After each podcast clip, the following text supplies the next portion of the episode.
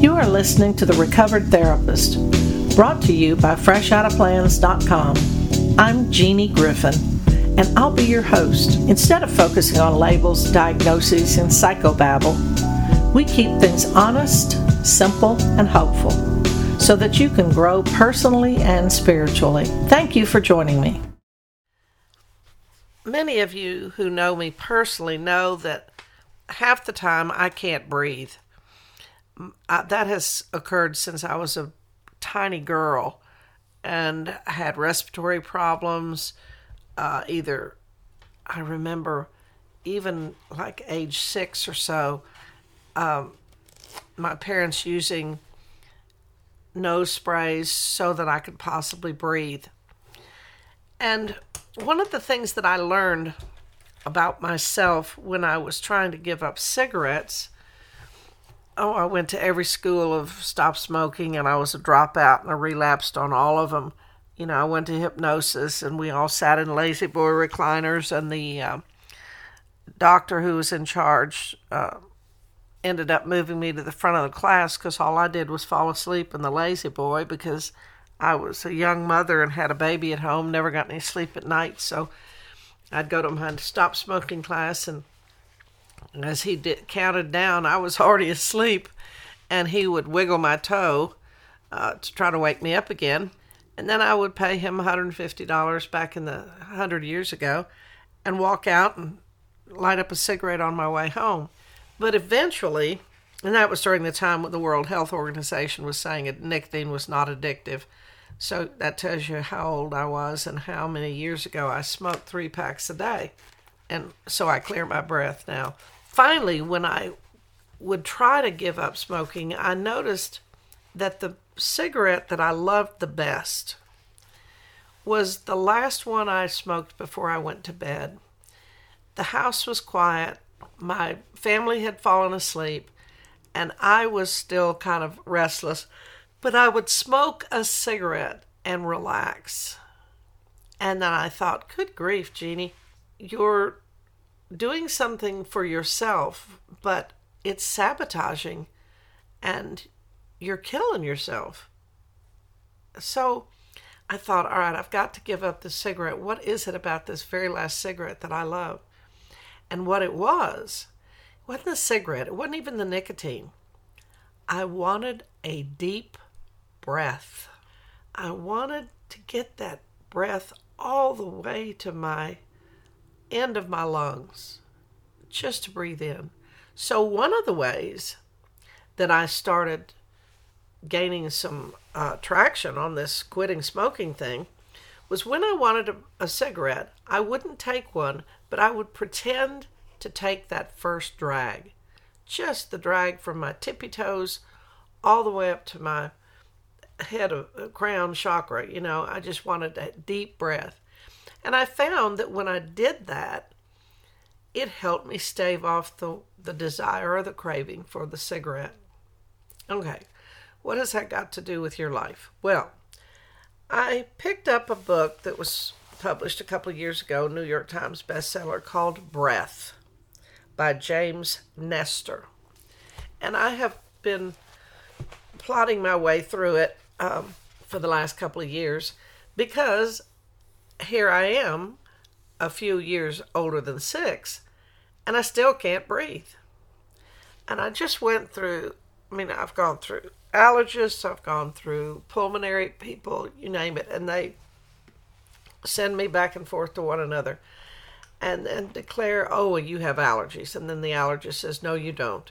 You don't have allergies. You are sensitive to the environment. Well, no shit, Sherlock. I almost slapped him. Anyway, I, I give up and then I go to acupuncturist, then I go to herbs and I do this and that. And then I found this book. And I couldn't believe some of what I was reading because I know this intuitively. One of the things that he talks about is we all know about sleep apnea, but he talked about email apnea.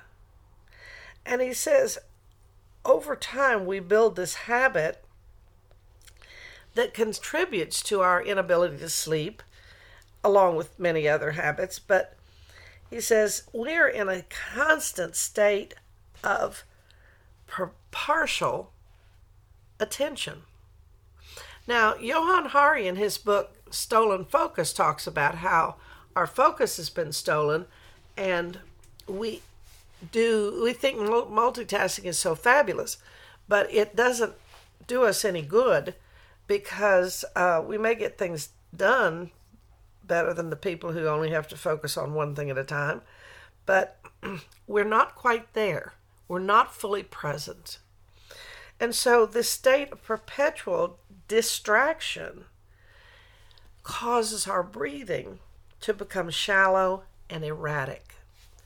Now, I've noticed that just in working on the computer or uh, doing anything, not only am I hunched over, but I realize that my shoulders are up near my ears, and I think, stop it. Just relax. Drop your shoulders. Take a breath. Sit up straight. And sure enough, I feel better. And, you know, it's just amazing. When I can't breathe, I am mouth breathing all the time. And that certainly doesn't help matters. I grew up in an addicted home, and you know, the one thing that I say you can count on in a home that has chaos, the only thing you can count on in a chaotic home is that you can't count on anything. So, as a result, people in the home don't breathe deeply, they're not relaxed. And so, one of the things in my work with adult children of alcoholics that I have found out personally, and I've seen through many of them, is they need to practice breathing. And I have to stop and practice breathing because the anxiety of living in that chaotic home taught me to either underbreathe or overbreathe. And so I'm either hyperventilating or I'm not breathing at all when somebody is very anxious, telling them to take a breath doesn't always work. matter of fact, sometimes it makes it easier. So, without realizing it, I want you to ask yourself how many times a day do I hold my breath? And how many days, how many times a day do I shallow breathe? And one of the things that Nestor points out in his book is that that modern um, diseases that we have are really caused by humanity. And there are many ancient texts that uh, he shows that way back i think 500 bc in many of the dynasties there were instructions on how to exhale and inhale and how to how did this art lost art of breathing.